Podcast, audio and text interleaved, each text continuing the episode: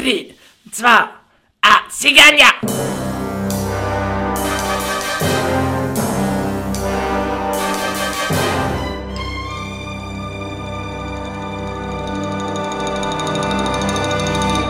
Då säger jag varmt välkomna till Tid för podd. Vi antecknar avsnitt 60 i den osynliga magnetiska katapultkalendern. Jag heter Emil och har med mig tre herrar som heter vadå? Ja, Otto heter jag. Rickard heter jag. Och Emanuel heter jag. Och eh, hur är läget med er? Det är bra här tycker jag. Det är... ehm, Ja, nej det känns bra. Jag har varken mer eller mindre att säga. Så jag säger bara det. Ja men det är bra att ha med. Det är bara eh, mosa sig igenom hösten. Eh, mycket att göra. Men eh, det är kul. Också. Samtidigt. Så att eh, ja, fan eh, man ska inte klaga för mycket. Är, ja. Ja, hela, hela din uppenbarelse liksom summerades i din mening där precis. Ja, men det, det, det, det är bra. Härligt Rickard. ja. Eh, Ja, men det är bra med mig också. Det är lite skrämmande att vi är på väg in i november. Jag Mm. fattar inte riktigt vart hösten har tagit vägen hittills. Eh, Men Är du lite rädd för alla helgona eller? ja du, det är alla helgonshelgen i år kommer bli spännande. Ja, jo verkligen. Nej, men det, det är bra. Det går bra på skolan, kommit igång där. Det går bra i rent allmänt också. Mm. Ja, det är vad det är helt enkelt. Det går bra. Ja, det går bra. Ja, det är väl ungefär så mycket man kan säga. Jag menar, vi är, det är slut på oktober, det börjar bli kallt och mörkt och jävligt. Det är liksom, ja men det, det är som det är. Säkert som det är som för de flesta andra som lyssnar på den här podden. Det är kanske mest oinspirerade hur är läget eh, frågan och svaren någonsin i den här poddens historia. Men det, är, Ja. det, det säger också någonting lite om vart vi är rent eh, tidsmässigt också. Ja, det är då man drar ett julfirande på Lanzarote. Som är Svensson Svensson. Ja, Ja, det, Vad kostar en vad flyg? kostar en flygbiljett? Exakt. Ja. Det är bara jul en gång om året. Ja, Ja. Men helt ospännande tider är det ju faktiskt inte, för har det hänt någonting nytt i Bondvärlden? ja du. En liten film. om en liten man. Jag tänkte verkligen inte så. Men det var... det blev, jag är så jävla... Det, det, min kropp är liksom inställd per automatik på skämt. Så det blir skämt även när jag inte försöker. Ja, ja. Ja. En, en liten film om en liten man på HBO. Mm. Mm. Eh, för, eh, vem, vem har mest info om den här filmen? Jag har ju bara sett eh, trailern, så jag vill inte säga för mycket om den. Är det någon som har läst något om den? Som vill berätta vad det, vad det handlar om och ja, vad, vad det är för typ av film? Ja, men alltså, det är ju en, eh, en biografi om, om eh, Herb eller hur man uttalar namnet. Det är i alla fall han som spelar Nicknack i The Man with the Golden Gun. Och eh, det är HBO som producerar den och det är Peter Dinklage, mest känd från Game of Thrones då, som har huvudrollen. Eh, han som för övrigt har blivit lite Hollywoods go-to-guy när man ska göra film om kortväxta. Ehm, men det handlar i alla fall om, om han, när han pratar om sitt liv, hans karriär och vad han har varit med om. Han hade ju som, som vi vet om en ganska, ganska speciellt liv. Eh, han drack mycket, han var ute och festade mycket, han var en otrolig tjejtjusare och, och eftersom hans största roll var just Nicknack så behandlas ju inspelningen av The Man with the Golden Gun lite. I, och eh, det är till och med en skådespelare som spelar Roger Moore och av det lilla klippet jag har sett så såg det riktigt bra ut. Mm. Han rörde sig ju till och med som honom i det klippet Ja. jag såg. Ja men faktiskt, han hade på sig en grön safariskjorta. Exakt, såklart han hade. Och satt Ja. i sin Roger Moore-stol. Ja, han lät som Roger Moore. Ja, det, var, det, var, det skulle typ inte förvåna mig om det var hans son. Nu var det ju inte det, men det skulle kunna, det var typ samma röstläge och samma, ja men hela grejen. Ja, Passar bra. Men... Det är Eh, väl eh, också en skådis som spelar eh, Ricardo Montalban, eller vad, hur man uttalar hans namn. ja, det är väl Just det. Andy Garcia tror jag som spelar honom. Oj, ja. Så, eh, ja men den här filmen den hade premiär 20 oktober och har fått ganska bra recensioner. Oklart om när, hur den kommer visas i Sverige, men har man HBO så är det bara att hålla utkik där så dyker det nog upp. Jag kommer i alla fall se den för den verkar otroligt underhållande om inte annat. Mm. Absolut. Och med det så tycker jag att vi går över till eh, vårt nya succéinslag. Som, eh, ja, vi, vi inte heter någon namn, det känns lite fel, men faktautmaningen, Faktautmaningen. Mm. ja, får vi väl kalla det den här gången i alla fall. Det låter vettigt. Och eh, den här veckan så är det Otto som ska utmana oss med en fakta om Bond som vi inte känner till. Förhoppningsvis i alla fall. Vi får se om han lyckas. Eh, hur mycket koll har ni kan jag börja med att fråga på eh, homager till Bond-musiken i annan musik? Inte mycket. Inte mer än det som vi pratade om i det avsnittet för något halvår sedan. Okej, ja. Nej, då ska jag... Jag går och tar en kaffe så länge. Då ska, jag, då ska jag smälla till er med en riktigt obskyr hommage. Eh, vet ni vem Shiro Sagisu är? Nej. Nej. Nej, det hade jag inte förväntat mig heller. Eh, en japansk eh, kompositör som är född 1957. Som, eh, ja, han håller på med filmmusik eh, och tv-musik och säkert gjort några spel också. Eh, mestadels i Japan, i japanska produktioner. Och ehm, han skrev musik till en eh, serie, tv-serie, en anime-serie som heter Neon Genesis Evangelion. Eh, som har vunnit eh, Anime Awards i Japan bland annat. Och ehm, eh, den kom ut 95 tror jag och gick några år Eh, på 90-talet. Eh, och eh, sjukt känd, alltså den har sålt, mm, vad heter det, sålt merchandise för flera miljarder kronor. Sådana här, vad heter det, arkadmaskiner och, och merchandise överlag. Så att den är väldigt stor. Och han har ehm, sagt att John Barry var en av hans stora influenser.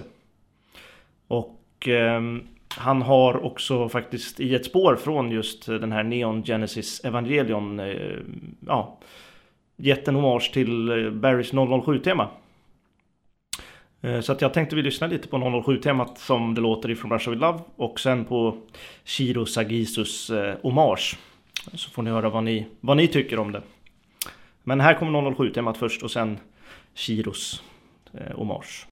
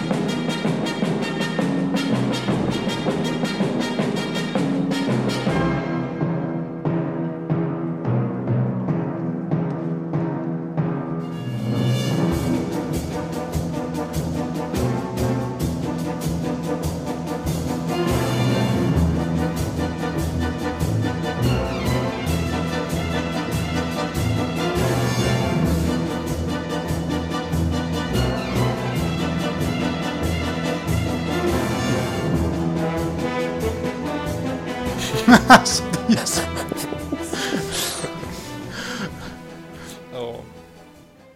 Ja, det var eh, den eh, faktan som ni inte visste om kan jag svära på. Åh jävlar, det var nog en av de mindre subtila homagerna jag hört liv.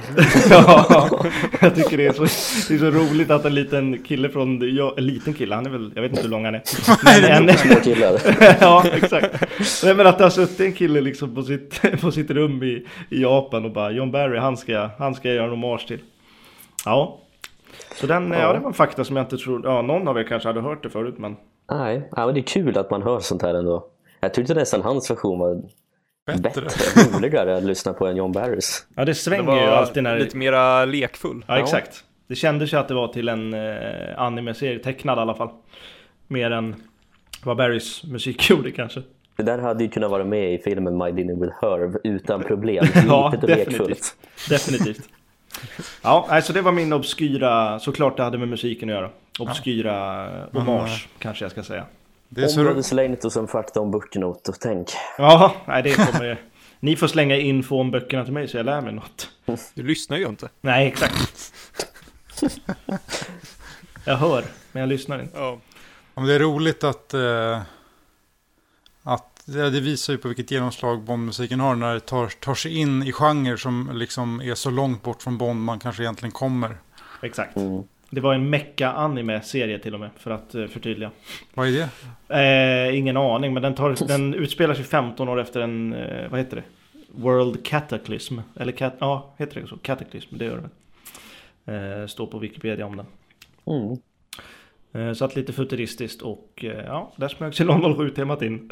Ja, inte smög sig, det eh, stormade in. Kanske det man behöver i Bond 25, ett lite så här lekfullt 07-tema. Istället för ett rent liksom kopia av gamla 07-temat. Ja. Craig behöver all hjälp han kan få för att se lekfull ut kanske. Fan, han ser allt annat än lekfull ut. Alltså han såg ju döende ut på den senaste bilden jag såg. Ja, den han ser riktigt härjad ut. Ja men alltså han såg ut som så här, här har vi de misstänkta för Palmemordet. Det är Daniel Craig och Christer Pettersson liksom. Det, ja. Herregud. Ja, men det är väl kanske något, eh, något man kanske måste försöka göra för 07-temat är ju, även om man gillar det, men det är ju ganska dassigt Ja. Mm. för att plocka in i en modern Ja, Craig-film. man måste göra någonting med det för att det ska Men jag gå. tror, inte det, jag tror inte man ska göra det mer lekfullt, det är redan som det är. Men jag tycker man ska försöka göra det mer seriöst i så fall. Ja, exakt, men gö göra någonting Ja. med det i alla fall. Man kan ju inte bara lyfta det. Nej, Det funkar inte riktigt. Vem ska ta utmaningen nästa gång då, Otto? Eh, ja du, jag kan eh, väl bolla över den till eh, Rickard då så får vi någon Fan också! bok, bok, eh, bokinfo. Ja, jävlar. Ja.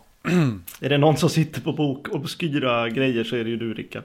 Ja, men jag vet inte fan alltså. Det känns som att vi har pratat så jävla mycket om det mesta. Men jag ska nog eh, Ja, du kan ju hitta Ja. någonting. ska försöka luska fram något. Ja, det kanske finns någon eh, japansk författare som har eh, gjort någon liten hommage. ja exakt. Ja. Ja. Men innan Rickard ska få presentera sitt så har vi faktiskt ett avsnitt att göra. Woho. Och eh, idag ska vi dyka ner i, eh, ja, Qs laboratorium kan man säga. Mm. Det har helt enkelt blivit tid för Gadgets och Ahmeds tebjudning.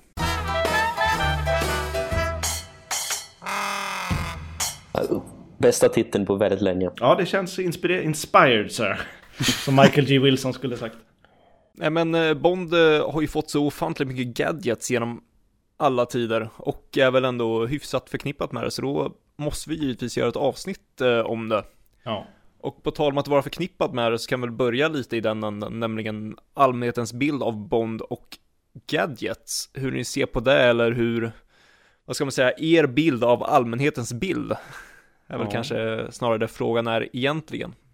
Men jag tror att folk, eh, i alla fall ur min synvinkel och det är det jag kan utgå ifrån. eh, Där har jag egentligen nästan alla som jag pratar Bond med som inte är sådana fans som vi är och det är ganska många som jag träffar som inte är det. Eh, så mm, de har egentligen två bilder när det gäller gadgets. Det är att de älskar Q, alla älskar Q och då menar jag Desmond Llewellyn Q. Ingen tycker illa om Q och tycker det är liksom det roligaste, några av de roligaste scenerna i filmerna och gillar alltid dem.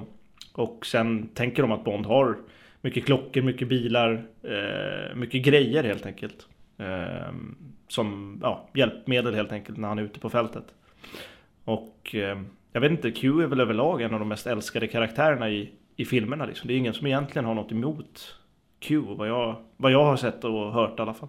Men det skulle jag nästan också säga, hade det inte varit för Judi Dench som någonstans har gjort eh, M's roll till en, jag vet inte, re- renässans, gjort att den fått väldigt stor plats, så skulle jag säga att bland allmänheten så är det ju, förutom Bond så är det ju Moneypenny och eh, Q som jag tror att nästan flest personer förknippar med, med Bond. Ja, jo, så är det ju. M skiter ju folk i egentligen, i allmänheten. De bryr sig ju inte. Ja, exakt. Förutom Judi Dench då. Ja.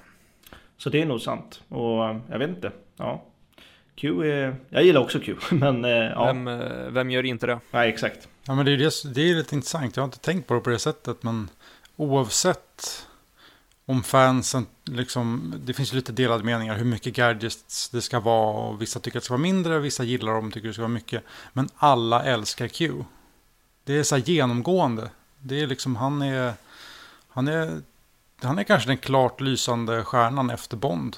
Ja, definitivt. Det finns ju ingen som någonsin har gått ut från en Bondfilm och sagt Fan vad Q förstörde filmen.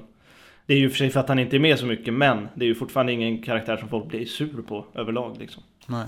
Han är alltid ett kärt återseende. Ja, exakt. Exakt.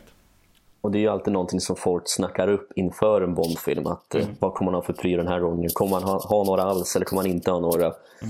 Och det är ju verkligen en udd som publiken ser fram emot och någonting som historiskt sett har särskilt Bond från likvärdiga genrer och filmer. Ja, Så definitivt. det har definitivt varit en viktig dragpunkt till Bond och det har varit en beståndsdel som har gjort att filmerna har kunnat vuxit i popularitet. Och som ni säger, oavsett liksom hur filmen är i övrigt så, så Q-scenerna funkar ju rent generellt. Till och med i liksom Dine of the Day och The World's Not Enough så funkar Q-scenen, tycker jag, oftast i alla fall. Ja, där är det ju nästan filmens behållning. För mig i alla Ja, fall. men exakt. Så att det lyckas oavsett hur filmen är i övrigt.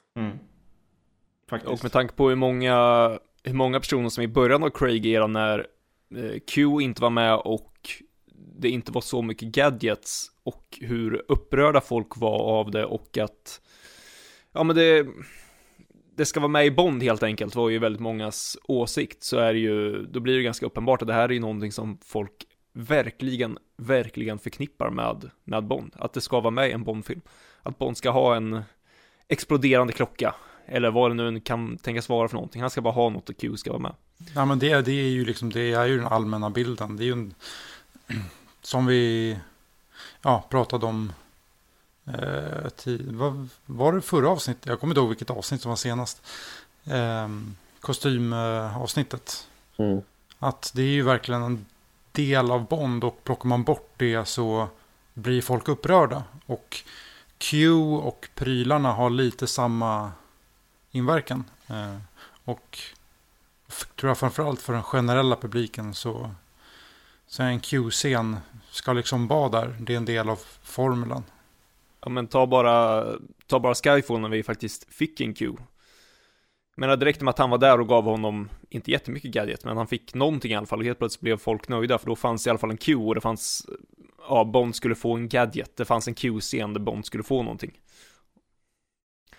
Så, så bara det att han är med så, och Bond får någonting så behöver det inte vara så mycket.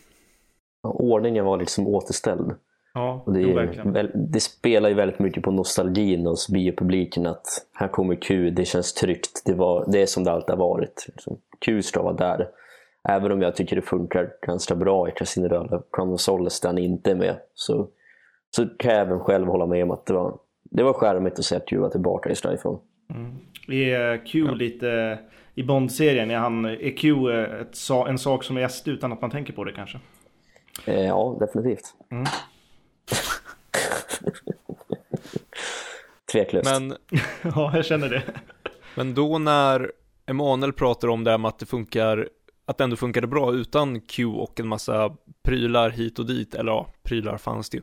Men inte den Q-scenen så kan vi gå över lite på att diskutera vår bild av, av, av gadgets. Är det här någonting som, att det är viktigt att det är med och kan det till och med ha varit så att det på, har påverkat vårt intresse på något sätt under ja, kanske inte nu, men tidigare när man faktiskt blev Bond-fan, att det kanske var någonting som gjorde att man blev ett Bond-fan när man var yngre, att man gillade det. Mm. Jo, men så, så har det nog varit för mig. I alla fall när jag var mindre, för jag blev ju eh, liksom väldigt intresserad väldigt tidigt.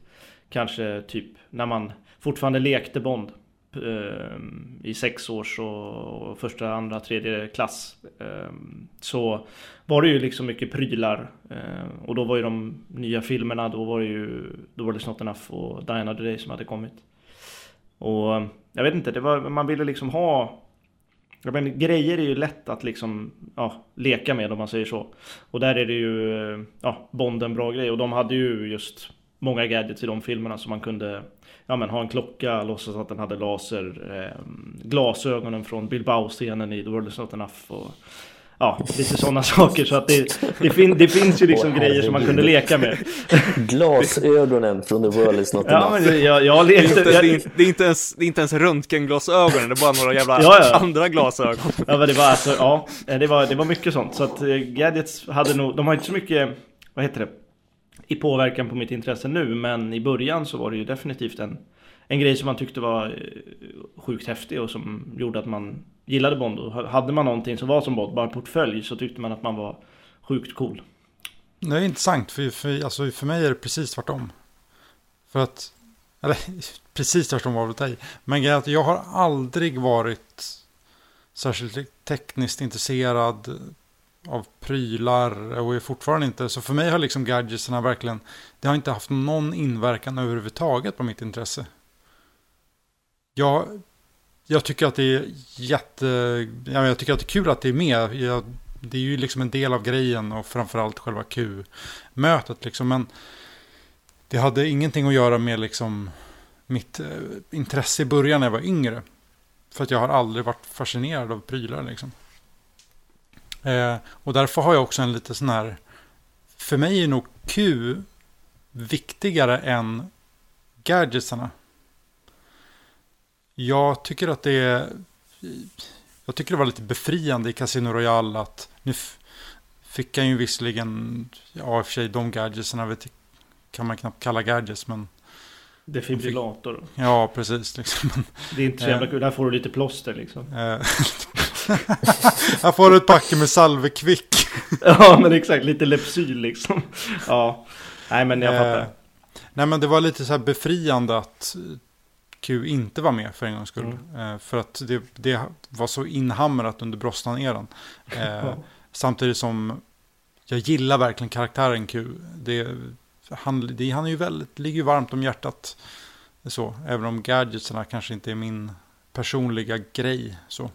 Nej men jag ligger väl också ganska nära dig där. Ehm, jag funderade lite på det här, just med om det kan ha påverkat mitt egna intresse och om det var något som gjorde att jag blev, eh, vad ska man säga, bidrog till att jag blev ett Bond-fan. Just på grund av att speciellt när man är liten så gillar man ju gadgets därför att det går att leka med och man kan fantisera att man har si och så och det och det. Men jag tror ändå inte att det påverkade mig så mycket av den enkla anledningen att när jag faktiskt blev ett Bond-fan på riktigt och började se alla filmerna, då var jag ändå snäppet äldre. Jag tillhör inte de som satt och kollade You Only Twice när jag var fem. Det, är liksom, det, det gjorde jag inte. Nej, det är bara jag och Anton i hela världen. Ja.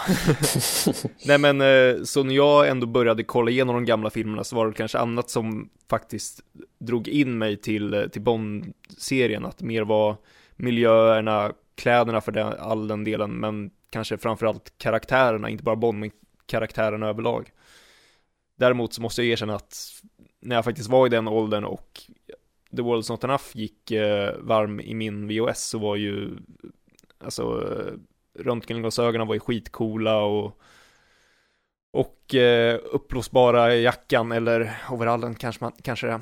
Eh, och framförallt när jag var nio, det fanns ju ingenting som var så coolt som en eh, Walther P99. Det var ju, det var ju det, alltså, det coolaste som fanns. Men däremot så, ja men det, jag, men trots det så tror jag ändå inte att det har påverkat mig så mycket, för då var det World's Not Enough, jag var, jag såg inte så mycket andra Bondfilmer, var den, och sen när jag faktiskt blev äldre, och, eller äldre, men lite äldre, och började titta på de andra, så då hade jag någonstans ändå kommit ifrån det lite. Och att det är någonting som måste vara med, för min del så, ja men lite som dig Rickard, det, det, det hör till för att det är li, lite av grejen, men jag tycker inte att, eh, det, det behöver inte vara sånt fokus på det, om man säger så. Ja, nej, men jag är enig med er. Eh, Gadgetsen har aldrig liksom dragit mig till Bondfilmerna. Jag har aldrig varit särskilt fascinerad av dem heller. Eh, jag minns däremot att när man började gilla Bond i 8-9 års åldern att eh, spelen drog väldigt mycket bland mina kompisar. Och jag minns att när man spelade spelen första gången att där drog gadgetserna mer än vad gjorde i filmen. Eftersom att de fyllde en annan funktion där antar jag. Och jag minns väldigt tydligt att när man pratar om Bond och sånt där när man var liten att i varje Bondfilm måste det finnas en laserklocka. Och så vart jag förvånad när det inte var så. just så specifikt att det måste finnas en laserklocka just. Ja, inte en klocka då... överhuvudtaget men en laserklocka. Ja, jag tycker Dine of the Day var ju nyast och där var det en laserklocka med. Och då minns jag tänkte ja men laserklockor det tillhör Bond liksom. Så mm. på From With Love och där fanns det ingen sån. Det sjukaste men, är ju att den första som hade laserklocka var ju Never Say Never Again. Det tycker jag är lite sjukt på riktigt faktiskt. Snacka om att vara före sin tid. ja, exakt. Jag tror du hade blivit uh, ännu mer besviken om det, inte, uh, om det hade varit så att du trodde att det skulle vara en osynlig bil i varje film. eller, eller så hade han blivit besviken om det var en laserklocka i varje film. I Dr. No. Ja, liksom. men det hade man blivit. Herregud. Så nej, gadgetsen har aldrig spelat någon särskilt stor roll för mig heller. Eh, Q har varit viktig där i sådana fall. Och Ja, eh, som sagt, Casino Royale och Crown of Solace, där har ändå filmerna fungerat trots att de här prylarna inte har varit med. Så Mm. ja, jag är ganska varken eller till gadgetsarna i överlag i Bond-filmerna. ja. Herregud vad vi peppar igång det här avsnittet. känner jag. Men det är november, vad fan. Nästan. Ja. ja, men det är, det är lite så här hatkärleksförhållande för att ja, det är ju, alltså när väl Q-scenen kommer så är den alltid lika välkommen. Den är alltid lika, fan det är alltid kul när Bond kommer till Q liksom. Mm. Eh, men sen när Bond väl är på fältet då, då tycker jag att det är roligare om han använder sitt wit så liksom hans, han får klara sig liksom. Mm. Jo men jag känner också samma sak, det är så här att jag eh, när, när Q-scenen väl kommer så blir man alltid nöjd och speciellt när det också är en bra gadget som är bra, som man tycker om, då, då känner man, ah, fan, ja, gött att det är med ändå. Ja, Men jag tror att hade det inte så. varit med så hade man nog kanske inte saknat det. Om det inte är så att det går fyra filmer på rad där det inte är med, då hade man nog kanske börjat känna att jo, men är det inte dags att ta tillbaka Q ändå? Ja, men lite, lite som med Skyfall, liksom att det var, jag, jag var ändå så här, ah, är det inte dags? Det vore trevligt. Och då, det var ju välkommet. Välkommen återkomst. Men nu när vi har snackat om allmänhetens bild och vår bild så kan vi ju dyka ner i Ian Flemings bild. Så jag lämnar över till Rickard för att ta det från början med gadgets.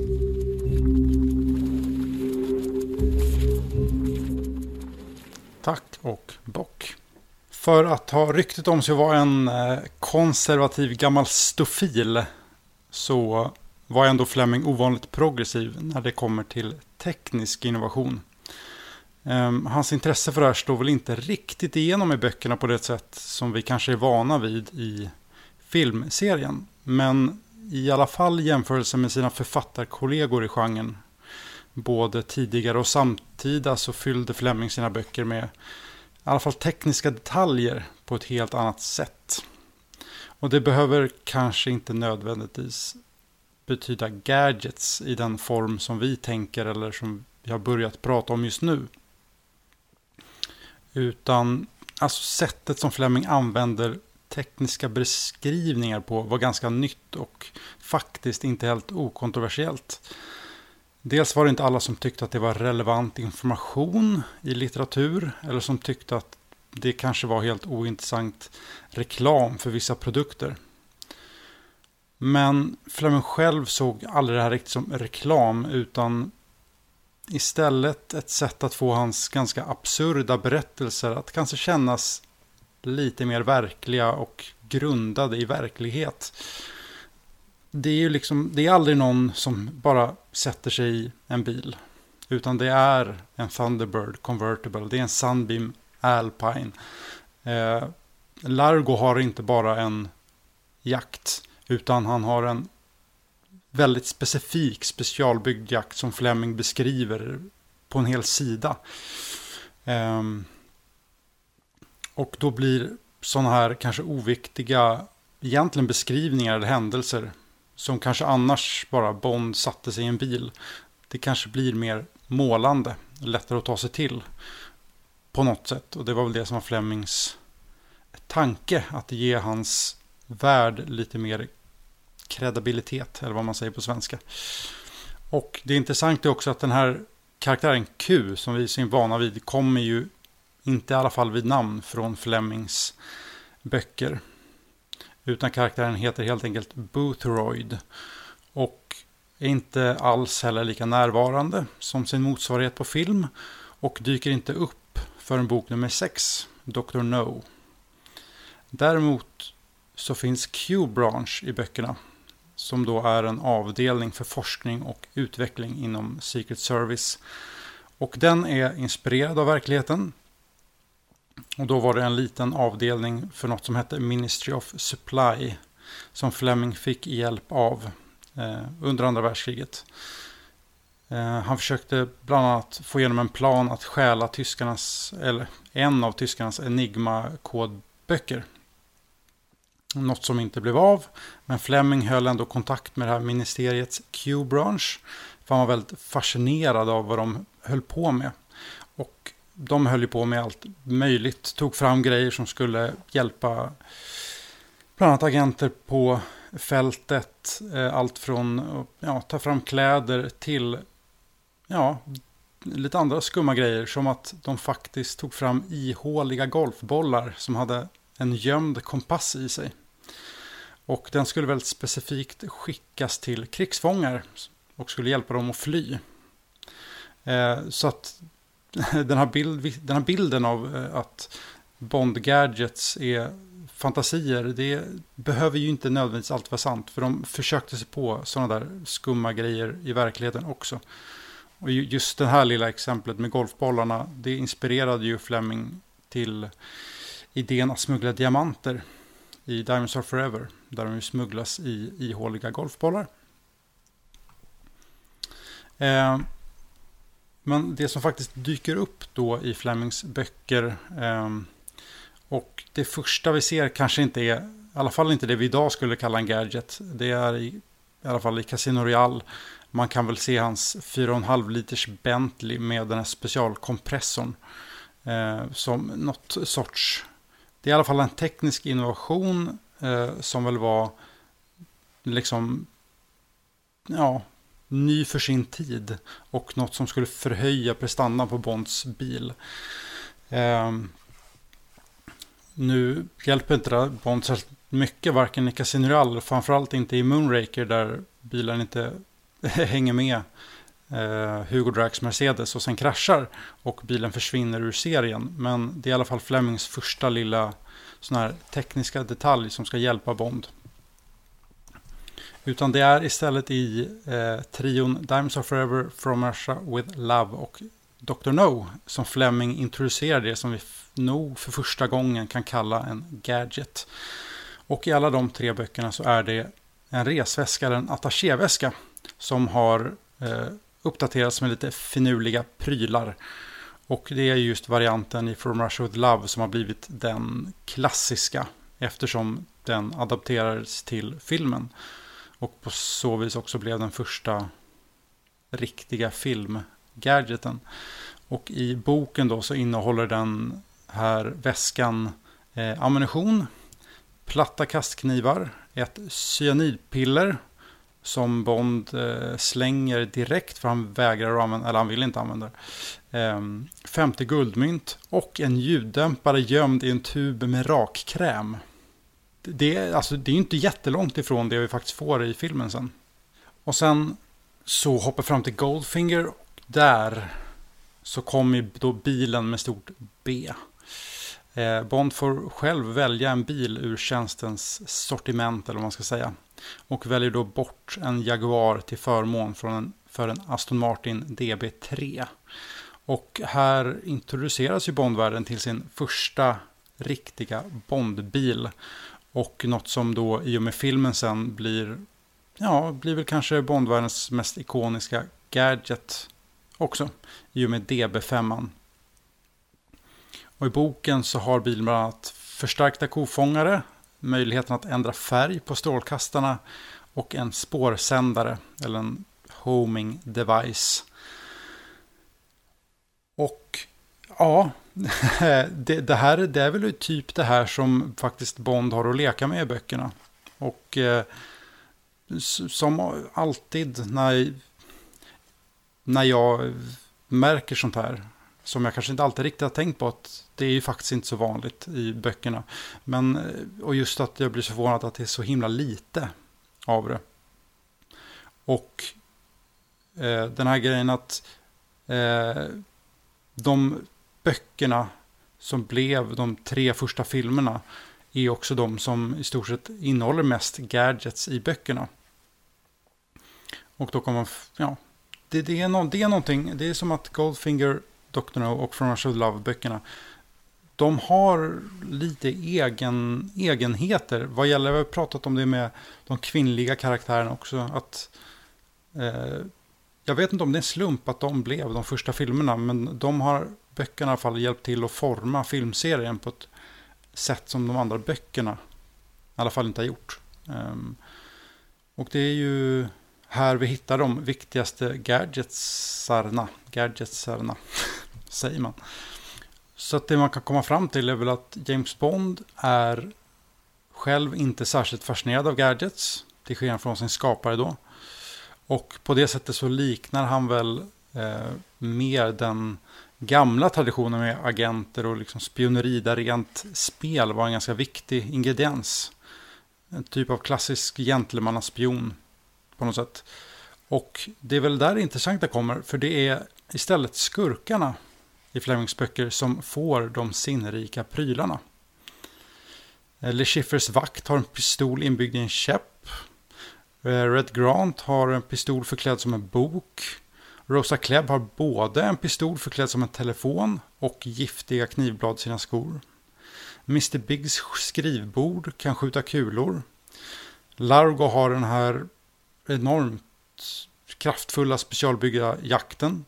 Eh, Blowfeld har allt möjligt. Han har elektrisk stol och han har en vulkanisk geyser som man kan ha som tortyrstol. Det är liksom skurkarna som, som kör fulspel och har de här sinnrika sätten att försöka vinna över sina motståndare.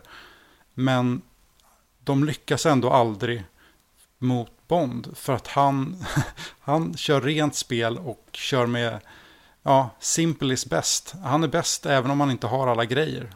Med det, så det kanske är det som är grejen att Fleming försökte få Bond att han skulle inte behöva så mycket grejer. Han vinner ändå. Och skurkarna kan försöka så mycket de vill. Och i eh, filmerna på det som du var inne på här sist så är det ju, då är det ju i många fall nästan blivit tvärtom att Bond behöver en gadget för att kunna överlista skurken. Ja, han hamnar i någon knipa ut och utan gadgeten så skulle han skulle han inte ha klarat det. Mm. Så är det ju. Sen nu har ju, ja, det glöms ju ofta bort, men det, ja, skurkarna i filmserien har ju faktiskt också sin del av ganska mycket gadgets också. Jo, verkligen. Så är det ju. Men ja, det var det jag hade om böckerna och det är väl det som är summa summarum att Bond tycker inte, tycker inte att det är jättekul med gadgets, eh, även om Fleming tyckte det. Ja, men det är intressant just med prylarna i böckerna för att eh, som så mycket annat i Flemings böcker så är ju allt beskrivet i sådana detaljer. Och eh, jag tror det är en viktig del till varför gadgetsen är med i böckerna för att bygga upp någon form av verklighet. För även om de här prylarna var ganska verkliga så var de ju ändå inte sånt som egentligen användes alltså på det sättet. Han har ju såklart florerat till detaljerna. Men i och med att han skriver det så detaljrikt och så fantasirikt men att användandet blir så mundant så känns det ändå som att det här kan faktiskt hända på riktigt. Och precis som att vi får reda på vilka typ av drinkar Bond dricker och alla platser han besöker och så vidare och så vidare så är de här prylarna en väldigt stor detalj som just får texten att bli verklig på något sätt. Eh, så ja, jag, jag känner att prylarna i, i böckerna nästan är mer intressanta än i filmerna i, i vissa fall. Och det är ju mycket för hur de är beskrivna. Ja, men de får ju en helt annan... Alltså, men så är det ofta i litteratur överlag att det är lättare att förklara, beskriva saker. Så att mm. de får ju en större tyngd i böckerna. Och eftersom det är så många färre också så blir det ju mer spännande när de väl kommer också. Och ett helt annat syfte också. Eh, ja, ja så... Men ja, det är intressant i alla fall. Och det är också intressant att prylarna var med ganska tidigt, även om de såklart hade en annan roll. Och det är alltid intressant att spekulera lite om det där som du var inne på med just det här med vilka böcker som filmatiserades först och hur det präglade filmserien. Ja, så det där måste jag skriva en avhandling om någon gång. Jag tycker det är så himla fascinerande. Vad liksom... Ja, det är så mycket i just de böckerna som... Som som inte var med i Flemings andra böcker. Men som sen har blivit så stapelvara i filmserien. Ja, men tänk om första filmen hade blivit Moonraker. En, en filmatisering av Moonraker. Då, mycket av det som vi förknippar med Bond finns ju inte med överhuvudtaget. Vi, inte ens de här exotiska platserna som man absolut ska ha. Som man, man ska åka till exotiska länder och allting. Ja. Nej, vi är i England. ja, helt borta liksom. Ja. Det är väldigt fascinerande. Mm. Och just det där med attachéväskan, att eh, jag tror att i och med att eh, den ändå någonstans blev en succé vill jag väl inbilla mig, även om jag inte var på plats där och då, hör och häpna, så tror jag väl ändå att att de kände att den blev ganska väl mottagen och därav också valde att ta ut svängarna lite mer inför nästa film. Ja, Ja men verkligen.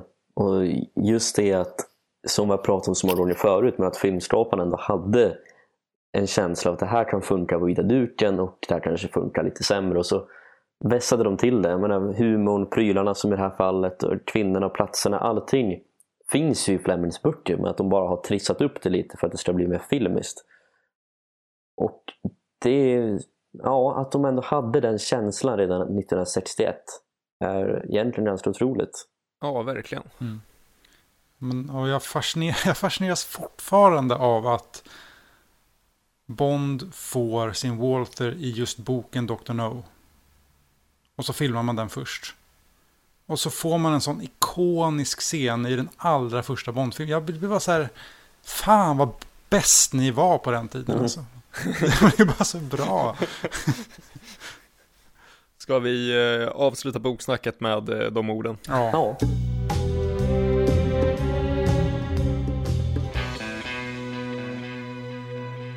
Och eh, då går vi väl över till att diskutera lite mer med utgångspunkt ur filmen. Och där finns det ju en mängd med gadgets. Och vi har ju redan nämnt ett, eh, ett antal redan, trots att vi inte ens har riktigt kommit in på den. Men hur ska egentligen en bra gadget vara? Ja, alltså jag kan, ju jag kan ju störa mig ibland på vissa, i vissa Bondfilmer, framförallt under Moore ser att det var tydligt att de här prylarna var inskrivna för att de sen skulle lösa en situation 40 minuter senare i filmen.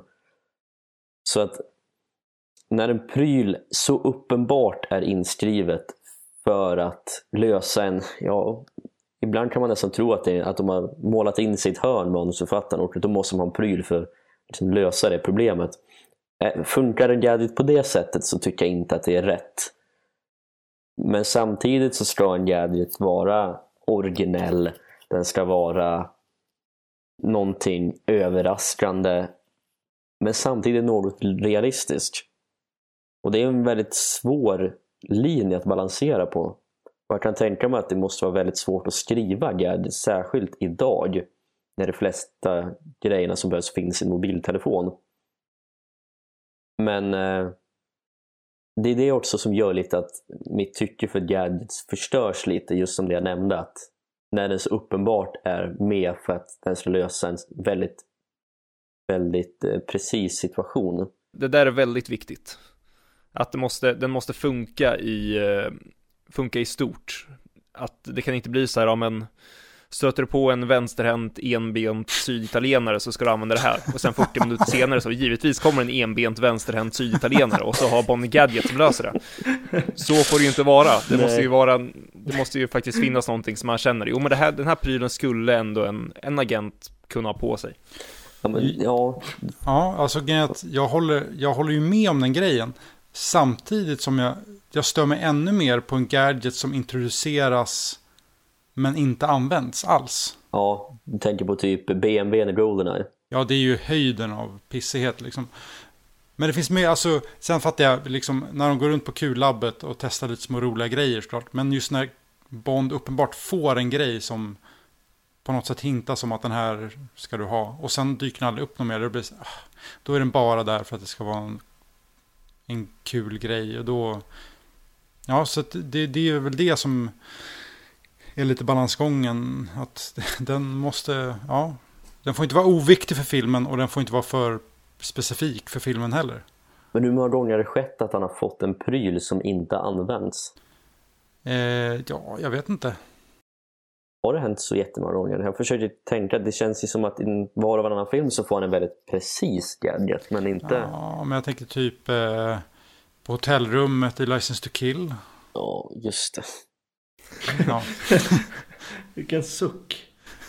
Ja, den... Ja, det... Helt uppgiven. Ja, ja.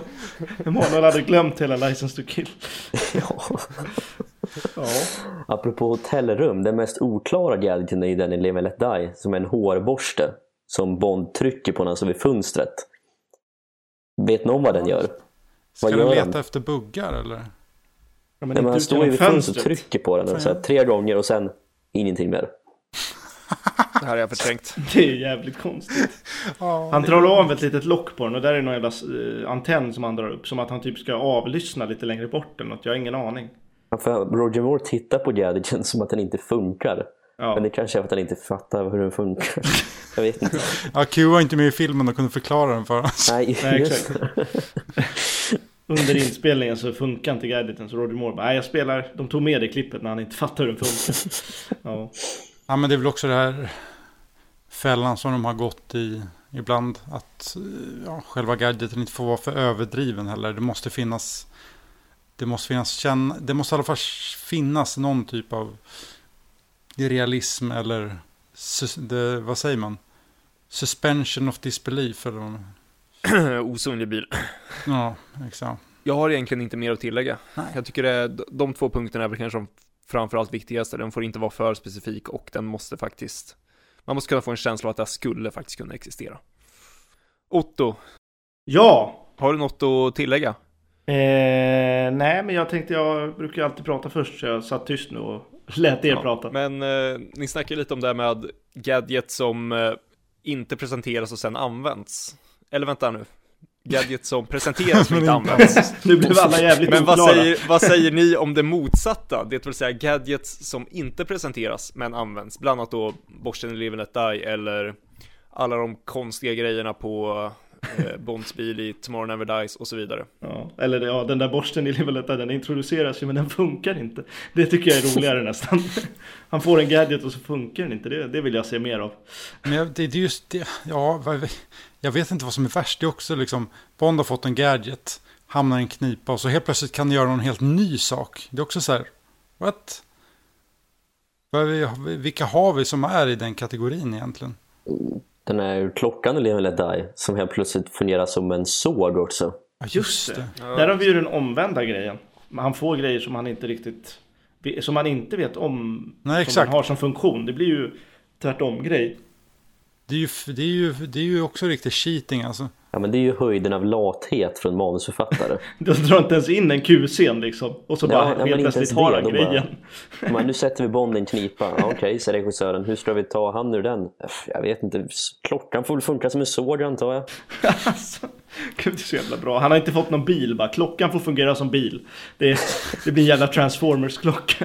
Ja, men oftast rent allmänt med gadgets så känns det som att det är en, det är en utväg för manusförfattarna. Att, Ja, men nu, nu har vi satt Bond i en situation, nu löser vi via en gadget. Hur ska Bond komma ut därifrån? Ja, men han får en gadget. Kör. Det har gjort dem att de inte liksom är på tårna när de skriver sina manus och sina handlingar. Det är det jag kan störa mig lite på rent allmänt. Ja, jo verkligen. Ja, men jag tycker nog ändå att Ja, ja jag, jag håller definitivt med dig. Sen tycker jag väl att trenden just nu är betydligt bättre. Jag tycker ju exempelvis, om vi ska ta en gadget som jag tycker funkar väldigt bra, så är ju eh, Palm Print eh, pistolen i Skyfall ett väldigt bra exempel. Mm. För det, det känner jag ändå, jo men det här är logiskt, så här, en pistol som en agent har skulle kunna funka på det här sättet. Sen Mm. att det hjälper honom, ja men det är väl, tacka fan att den gör det, men det känns ändå logiskt att den har den pistolen, den är inte bara in, den är inte bara inskriven för det, eller till viss del ja, men Men den, det, det känns som att det, den här skulle verkligen någon kunna ha. ja, Ja, men det känns ju superrimligt att det ska finnas en sån pistol på riktigt. Mm. men eh, har vi någonting mer att tillägga på sånt som en gadget inte ska vara? Förutom då givetvis de exakta motsatserna till allt det vi redan har sagt. Den får inte se töntig ut. Nej, utseendemässigt är det ju... Han får inte, han får inte, det får inte bli Batman Gadgets liksom. Har du något exempel på något som ser töntigt ut? Jag kommer in på det sen när vi tar våra listor. Ja, herregud. Så det är det som är det största problemet med den osynliga bilen, man ser inte hur den ser ut. Nej, exakt. Det är för jävligt. Nej, i och för sig, en gadget får fan inte vara osynlig heller. Det är fan en, det är fan en grej. Oavsett vad det är för något så får det fan inte vara en osynlig klocka eller någonting. Det är ovärdelöst. Men jag tycker det är viktigt ändå att en gadget ändå... Det ska vara rimligt att Bond antingen ska kunna gömma den på det han har Ja. på sig eller typ i hans attachéväska. Det ska vara litet och behändigt och möjligtvis kunna plockas ihop som det ofta är i, i både Fleming och i John Roners böcker. Så det ska inte vara något överdrivet tungt eller skrymmande helt enkelt. Inte en svävare alltså. Eh, beror på, kan man ha Har, på ni, sig har han i och för sig inte fått från Q, men... Nej men, eh, nej men jag håller med, den ska, den ska vara praktisk. Också på tillägg på allt som vi har sagt, men det, det ska ändå vara rimligt att Bond ska kunna konka på sig den här överallt i hela världen och för det mesta ha den tillgänglig. Det finns en gadget som går emot allt det där men som ändå funkar eh, för att den faktiskt existerar på riktigt. Och det är ju Little Nelly. Jo. Ja, Sant. fast den är ju också ett fordon på ett annat sätt. Ja, jo, jag vet. Men den, den är lite mittemellan på något sätt. För den kom ju som byggsats liksom. Ja, jo, jo, det gör det. Det är så kul man när du sa byggsats. Ja, jag vet inte varför jag tyckte det var kul, men jag tänker på Lego. Mekano. Ja, men exakt. Han får den i så här play, vad heter det? Playmobil. Det är en helikopter. Fy fan vad vackert. Ja, jag tänkte mer på typ så här Ikea. Här kommer eh, Lysekil, det är en helikopter. Alltså, Lysekil. Heliko helikoptern, helikoptern Lysekil. Exakt, helikoptern Lysekil och... ja, Jag vet inte. Sexkantsnyckel ingår ej, liksom. Ja, Får man köpa till. Jag kan verkligen se mig Bond på Bond och Tiger på, Tana, på lagret på Ikea i typ Kyoto eller någonting. Det hade varit jävligt coolt. vi ska ha bilen Fagersta också, går och hämta den. Ja, exakt. Rad, rad 16, B. Det är där. Ja, fy fan. Tar du pistolen blåbär? Ja, exakt. Ja, Bond på Ikea, det är något jag verkligen inte längtar efter. Nej. Bond går där med Madeline i pre-titeln på Bond 25. Det var det ska som han var Danny Boyles stora Ja, inför B25. Han skulle, Bond skulle till slut få vara i Sverige liksom, så kommer vi till Ikea. Bond Nej. och Ikea-kuppen. Oh, James. Bond dyker upp igen. Ja, En Ja. riktig detektivhistoria. Öppningsscen på Ikea. Nu, Ja, nu jävlar är vi off topic. ja det är vi. Så, vi går on topic igen. Mm. Eh, Kan man se en utveckling eh, genom serien? Trender eller annat? Jag har tänkt på en sak som är, alltså vad som är det svåra med gadgets nu.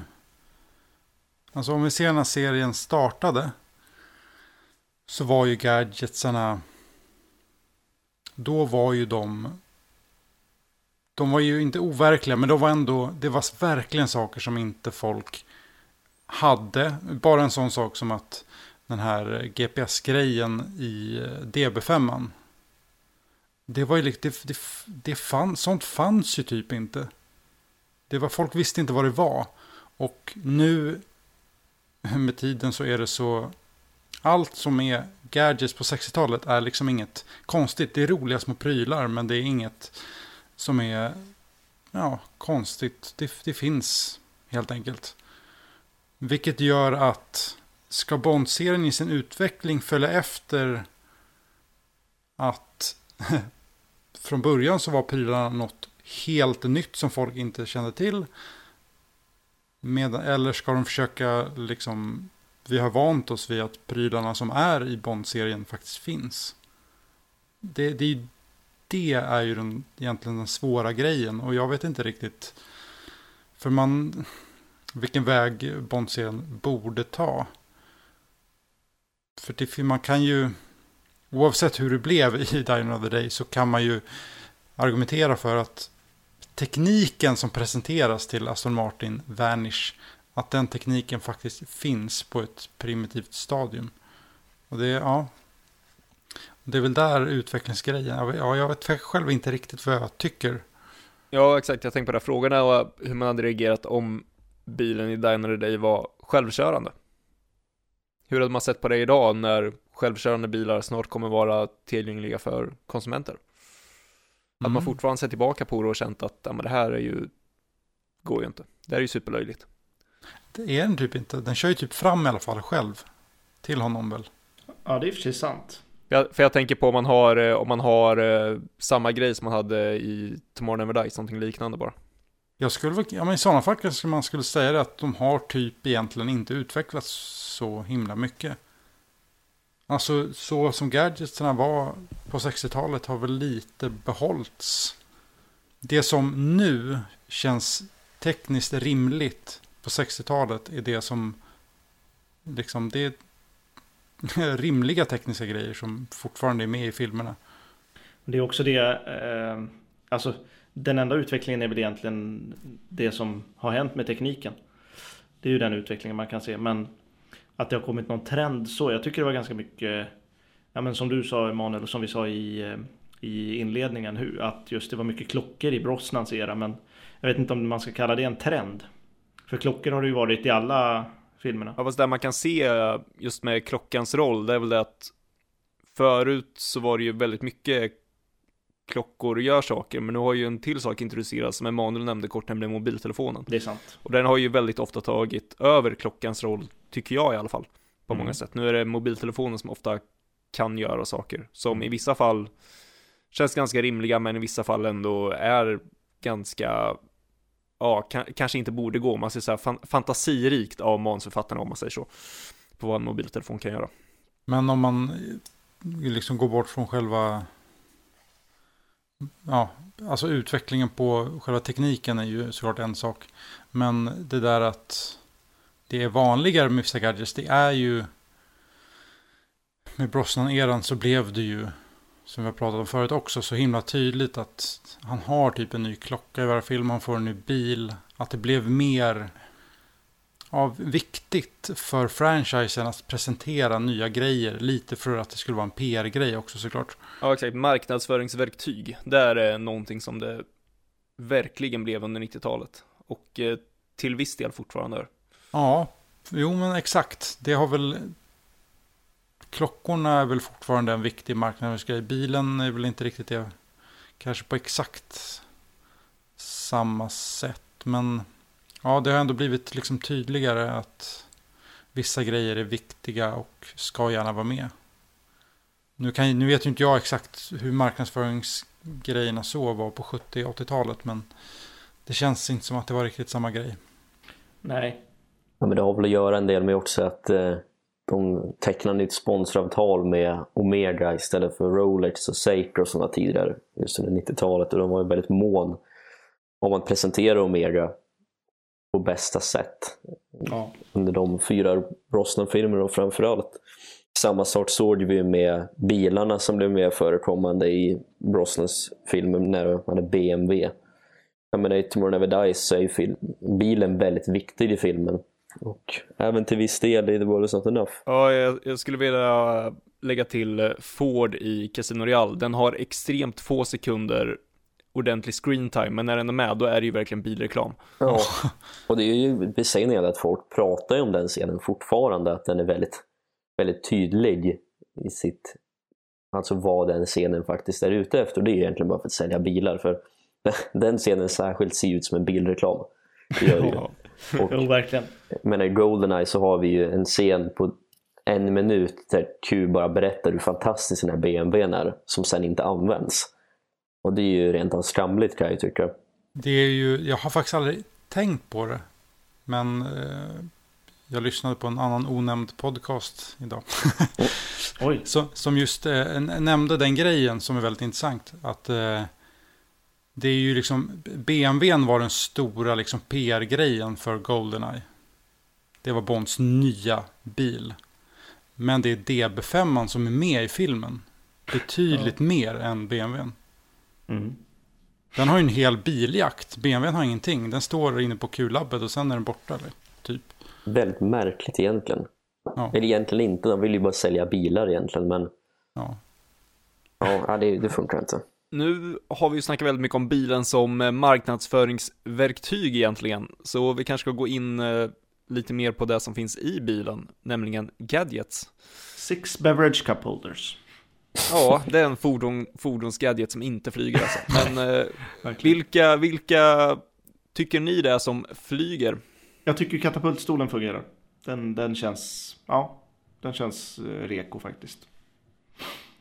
Eh, Men sen, det finns det finns jävla många i bilarna, men jag vet inte riktigt. Jag tycker nog, eh, ja men GPSen, det känns ju tråkigt att säga det, men den funkar ju också.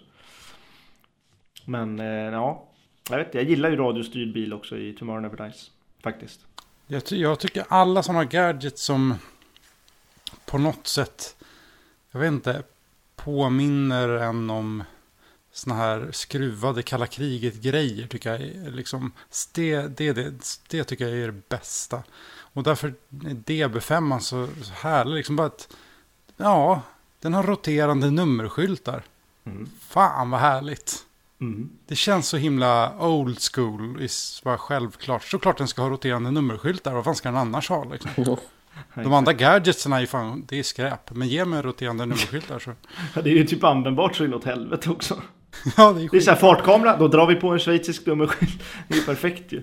Så det, ja, men det är mitt återkommande och därför funkar just DB5 ur den synpunkten så himla bra. Det är så här lite enkla grejer. Den sprutar lite olja, det kan man tänka sig liksom. Lite, vad heter sådana här um, spikar, vad kallas de för? Jag vet inte, spikar. Ja, spikar. Eh, ja, men lite sådana grejer. Tycker jag är... Ja, men det är svårt. Alltså, när man pratar om undervattensbilen, framförallt Lotusen där. Jag menar, av samma princip som eh, eh, varför den osynliga bilen där, när den inte borde fungera, eller inte fungerar rättare sagt, den funkar inte, så borde inte Lotusen heller funka eftersom att det är så men det är så overkligt på något sätt. Men den osynliga bilen den är ändå uppbyggd i filmen på något sätt. Att det skulle kunna funka och sådär. Jag vet inte, jag, jag kan inte särskilja varför jag gillar Lotusen och varför jag avskyr den osynliga bilen. Men det bara är så. Men det känns också som, det känns också, just Lotusen, det kan ju vara en efterhandskonstruktion i mitt huvud, men den känns väldigt mycket som, rent utseendemässigt, som en bil som skulle fungera ganska bra som undervattensbil. Rent, alltså formmässigt. Ja, och sen såklart också. Vi är ju född så pass långt efter filmen kom, men det var ju väl etablerat. Samma sak kan ju vara om någon föds i år och säger Dina Day om tio år kanske de tycker att osynliga bilen är skön också. Vad, vad vet man? Men jag tror inte det hade funkat så bra med Jag- två Citroengen under vattnet liksom. Två CV. Det hade ju sett som Mulle Meck ut och kör liksom. Den ser i och för sig lite mer ut som en ubåt. Ja. Men eh, Lotusen, jag får väl ändå sticka ut hakan lite då och säga, inte att jag ogillar den, men det har aldrig varit, ja, den, den har aldrig varit något speciellt för mig överhuvudtaget, får jag väl säga. Eh, varken det den kan göra eller bilen i sig. Sen avskyr jag ju inte att den blir en ubåt på det här sättet som jag avskyr den osynliga bilen. Och det, ja, det är väl svårt att svara på varför. Det är väl en del av ens eh, irrationella natur eller något. Är det rationella svaret.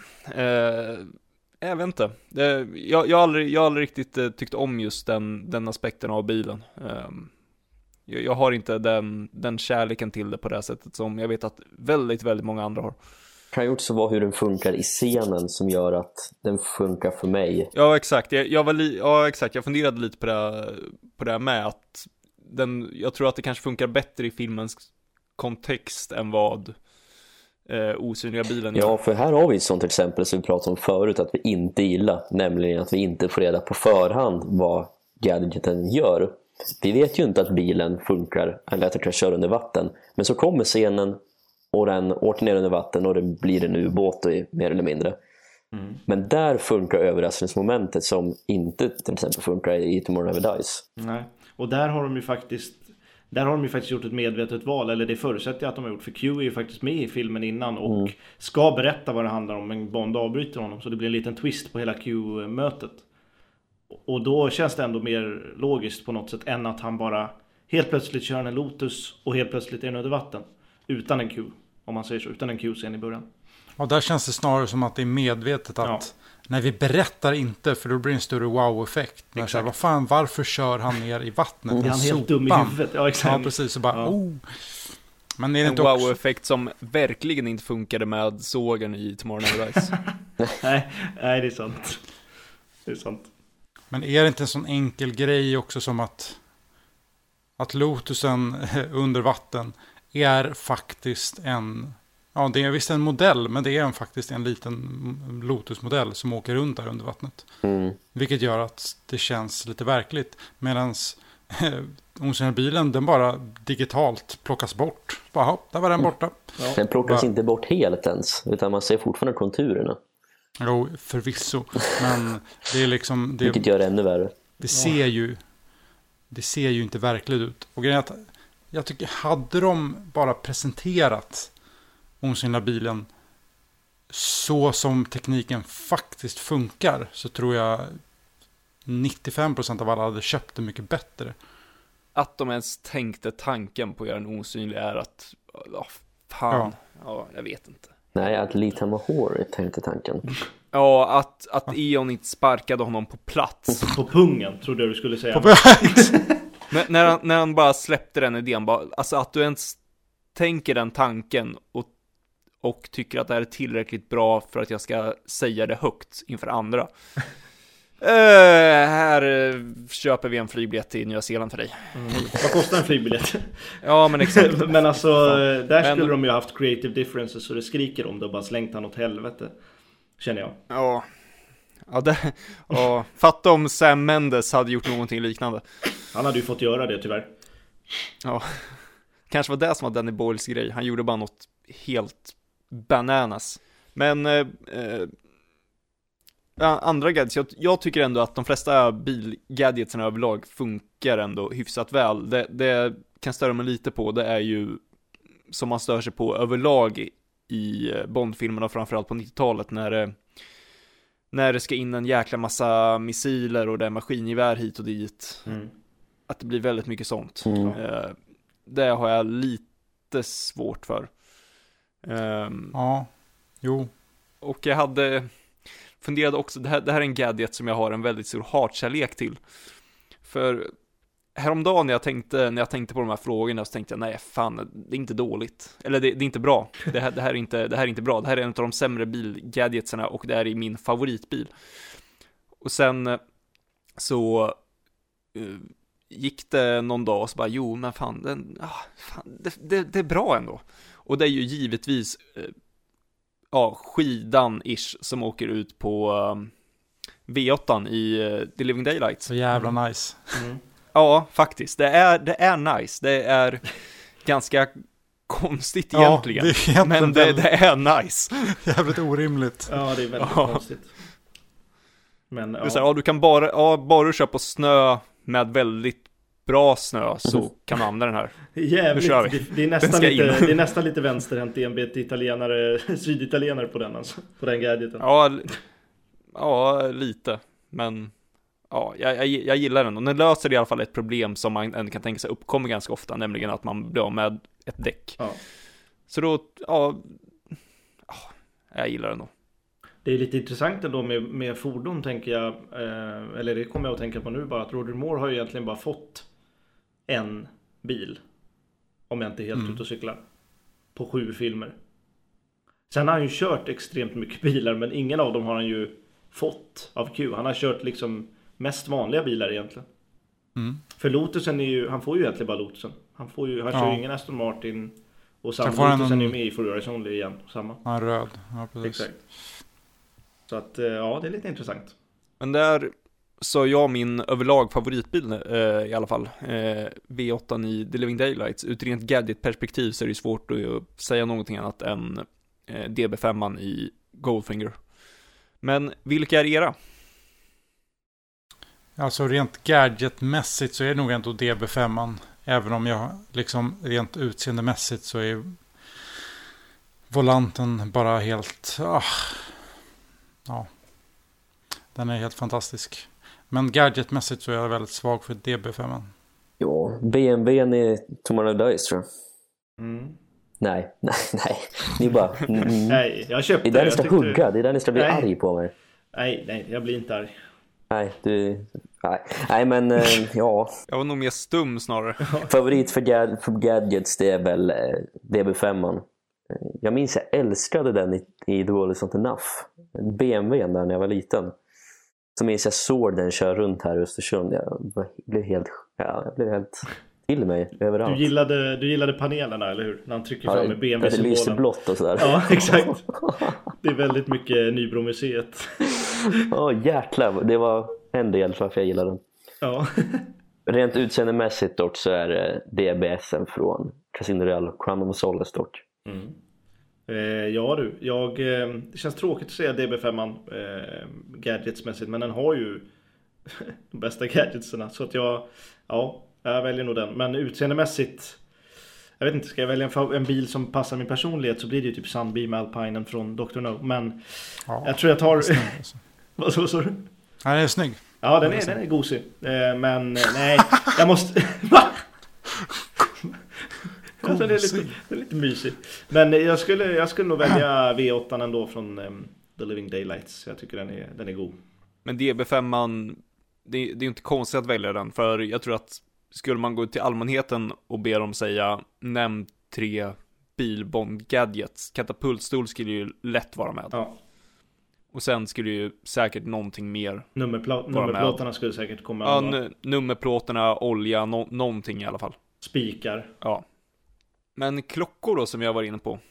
Eh, tänker att vi tar lite samma infallsvinkel där med, eh, med klockor. Vi, vilka, vilka gadgets som funkar och som är era favoriter just med klockor. Och eran favoritklocka givetvis. Ja, Alltså, jag har aldrig, det kommer väl från mitt ointresse för teknik. Till liksom, klockor har inte heller varit min, min grej.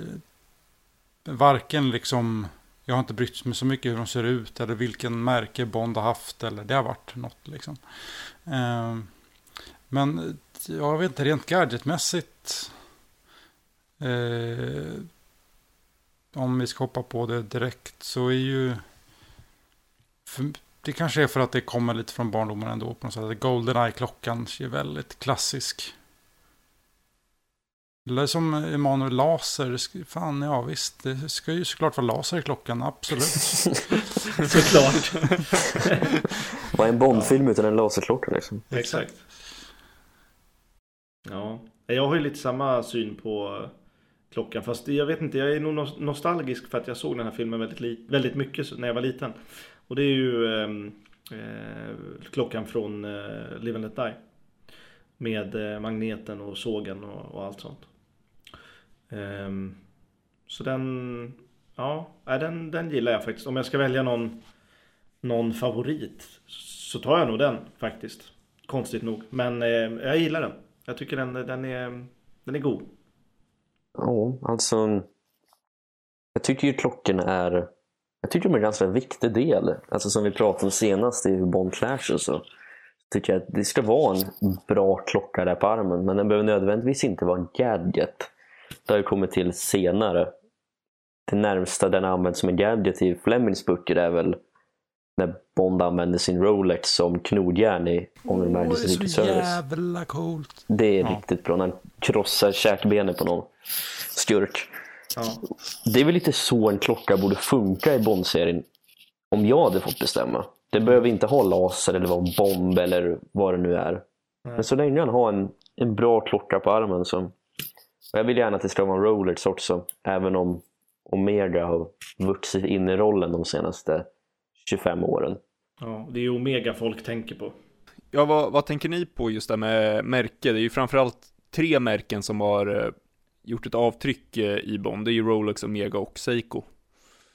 Seiko är ju så långt ifrån Bond man kan komma, Ja. tycker jag. Ä- Ja. Även om de klockorna är ganska ikoniska. Med tanke på eh, The Spy scenen exempelvis. Ja. När han får meddelandet. Alltså jag har tänkt på en sak med den klockan i Älskade spion. Mm. Det är ju en digital klocka. Mm. Om han nu har fått en digital klocka, varför visas inte meddelandet digitalt? Varför måste det komma ut i en pappersremsa? Ja, ja och vart är pappersremsan undrar jag? I Ja, det verket liksom. Men jag undrar också vart den sitter. För det ser ut som att han har den typ på vaden i den close-upen. Ja, det, var, det var en helt genuin fråga för jag, jag har alltid sett det som att han har det på sin vad. Alltså jag, jag vet ju att han inte har klockan på vaden, han är inte dum i huvudet. Men, men det ser verkligen ut som att det är vaden. Om ni kollar på typ shotet av eh, ormen i, i Live and Let Die. Då ser man ju också Roger Moores vader eller någon stuntman. Och kolla då på vaden i The Spy Who Loved Me så ja, är det fan inte en vad så säg. Vi kan slå vad. Aldrig reflekterat över. Nej, gör det. Men det där med eh, klockan, varför Ja. det skrivs ut, det tror jag egentligen är, jag ska inte säga logiskt, men det är ett vanligt problem när man ska försöka fantisera ihop futuristisk teknik. Det är att man har, har väldigt svårt att bortse ifrån saker som man är bekväm med. Och vid den här tidpunkten så fanns det någonting som, så fanns det fax. Vilket Ah. innebär att det blir ganska logiskt att tänka att det är ett meddelande som ska skrivas ut. Medan mail och sms och den typen inte existerade. Så då blir det ganska naturligt att börja, att man, att man fastnar i de banorna. Ett svar på allt Emil. Fan. Nej, men för att gå tillbaka till märke. Alltså, det är ganska intressant att. Ja, för mig är liksom Bond och Omega är extremt synonymt. Och det är ju för att Omega har liksom stenhårt hamrat in det här. Att Bond ska ha Omega. Det, är ju, det har ju varit en ny klocka i varje film och eh, väldigt mycket PR kring det där. Det är bara att se på den här nya PR-grejen med Craig nedsänkt i vatten. Det är en stor kampanj alltså. Ja, Oh, ja. Och det, den kampanjen kommer ett och ett halvt år innan filmen ens kommer. Mm.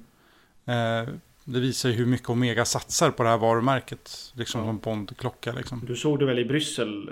Ja, alltså första jag möttes när han kom in i, i avrådshallen på Bryssels flygplats var den planschen. Och folk liksom stannade och tittade, om än bara för någon sekund. Ja. Det är ju Gåshud. en väldigt, det är ju en cool liksom eh, bara visual att ja, Bond är nedsänkt i vatten. Ja. Vad tänkte du sättet. säga Rickard? Jag. Ja, men jag tänkte, ja, nej, men det som jag, kontentan liksom att i min världsbild med tanke på att så länge jag har varit Bond-fan så har det varit väldigt mycket Omega, det som är grejen. Eh, men när jag inför det avsnittet verkligen satt mig, okej nu måste jag kolla på, bara kolla vad fan har Bond haft för klockor, för jag har inte så stor koll helt enkelt. Jag visste att han haft Seiko och Rolex och så. Eh, men det jag slås av är att jävlar vad snygga de gamla Rolex-klockorna är. Eh, Eh, fast i mitt huvud har jag alltid tänkt så här, ja men såklart Bonska och Omega, för det är ju, de är skitsnygga, de är snyggare än Rolex. Bara, jag, jag har bara tänkt så av någon gammal instinkt som jag inte ens vet var den kommer ifrån. Och sen när jag väl tittar vad Bond har för klockor så bara, fan, Rolex också, fan vad snygga de är. Um, det är intressant, jag vet inte var den grejen kommer ifrån. Att, eller såklart den kommer från att Omega har hamrat in budskapet. Men, Ja, för mig så är det ju eh, framförallt eh, Rolex, men det är av, av egentligen det du nyss nämner, att det är de klockorna som är mina favoriter helt enkelt. De jag tycker är snyggast och som jag tycker ser mest bondiga ut och därav också identifierar med Bond. Så jag tror väl, ja, det, det är egentligen bara utseende, hur, hur snygga jag tycker de är och hur bondiga jag tycker de ser ut. Eh, på tal om Bond-gadgets förresten, så finns det ju en Bond-gadget i en klocka som jag fullkomligt älskar. Det är väl lite att fuska, för det är, det är inte riktigt den klockan han alltid har på sig, men jag tänker på Geiger-mätarklockaren i eh, Thunderball. Breitling. Som ju förvisso är en specialklocka, han har ju inte på sig den klockan hela tiden. Men, det, ja, jag gillar den. Den är snygg faktiskt. Mm. Jag har också en liten, eh, eller, en liten grej som jag gillar. Det kan ju vara att jag eh, gillar den här filmen. Det är från Another Day faktiskt. eh, I inledningen. När han tar ut den här lilla pinnen och sätter ner den som en detonator. Oh, ja, den, tycker jag, den tycker jag faktiskt är ganska... För den, det känns ändå som en logisk grej. Att man drar ut den. Att det Ja. skulle kunna vara någonting. Ja. Jag satt faktiskt och funderade bara för någon minut sedan vad fan den grejen, var den kommer ifrån. Vad bra att du tog upp den. Ja, men jag tycker den är... Den är snygg. Jag faktiskt. tycker, jag tycker överlag att under Brosnaneran, även om det finns mycket att skälla på när det kommer till gadgets och allt möjligt, så tycker jag ändå att klockorna för det mesta håller sig på en ja, men, ganska bra nivå, både i, i hur de ser ut och vilka gadgets som faktiskt finns i dem. Ja. Jo, är det något som höll sig på banan så var det ändå klockorna liksom. Tycker jag. Ja, Ja, även om klockorna givetvis slängdes med in i hela den här, nu måste man ha en massa Ja, ja, gadgets-vågen. absolut, men absolut. eh, det var ändå, det var ändå klockor. som höll sig någonstans inom rimliga gränser. Exakt. Det håller jag med om. Ja, nej, men definitivt. Och bara för att återknyta, jag vill väl gärna se att Rollers kommer tillbaka till Bond-serien någon gång i framtiden, men det lär ju troligtvis inte hända. Precis som det är lite en chans att det kommer komma något annat bilmärke än Aston Martin inom överskådlig framtid. Men så är det. Jag menar, Omega-klockan är inte dålig på något sätt. Det är bara att, bara att jag vill se Rolex för att det var med i Flemings böcker. Nej, samma, samma här. Jag, eh, jag älskar ju verkligen eh, Spectre-klockan. Och det här är ju en grej som är, det är ju fanfrieri. Men det är det på en väldigt, väldigt bra och rimlig nivå. Dels att de har tagit det ikoniska bandet från eh, Goldfinger. Ja, NATO-bandet. Ja, Exakt, men också att eh, urtavlan, eh, eller eh, tidsmarkörerna på urtavlan, att de lyser rött när bomben är aktiverad på samma sätt som eh, det lyser i Live and Let Die när klockan är Just magnetisk. Oh, det har jag fan inte tänkt på ens. smart. Jävlar. Det är två sådana grejer som jag bara, mm, Ja. fan det här, är, det, här är, det här är snyggt, det här är Mm. jävligt snyggt. Såklart det kommer från Live and Let Die, den enda filmen Sam Mendes har sett i sitt liv. Jävla stolpskott. Helvete vad arg jag blir. Ja. Ja, Och sen att, att klockan kan explodera är väl, ja, Den kan det är explodera. väl, det är väl ja men det är väl så här att, att den, eh, att, ja det är väl inte dåligt. Så jag, jag måste faktiskt säga att Spectre-klockan, den diggar jag verkligen. Men min absoluta favorit är ju Goldfinger-klockan. Rolex Submariner 3568. Är det väl? Mm. Ja, det är... Men jag tycker... Det är lite sådär... Alltså Omegas klockor, liksom senaste 20 åren som har varit i Bond, de är ju ganska liksom bulliga, lite otympliga på något sätt. Och det kan jag fatta när, som Brosnans klockor, de ska alltid ha massa gadget i sig. Då fattar det är ju inte så jävla konstigt. Men jag tycker inte att, jag, nu vet jag inte exakt vilken modell eh, Craig har i Casino Royale.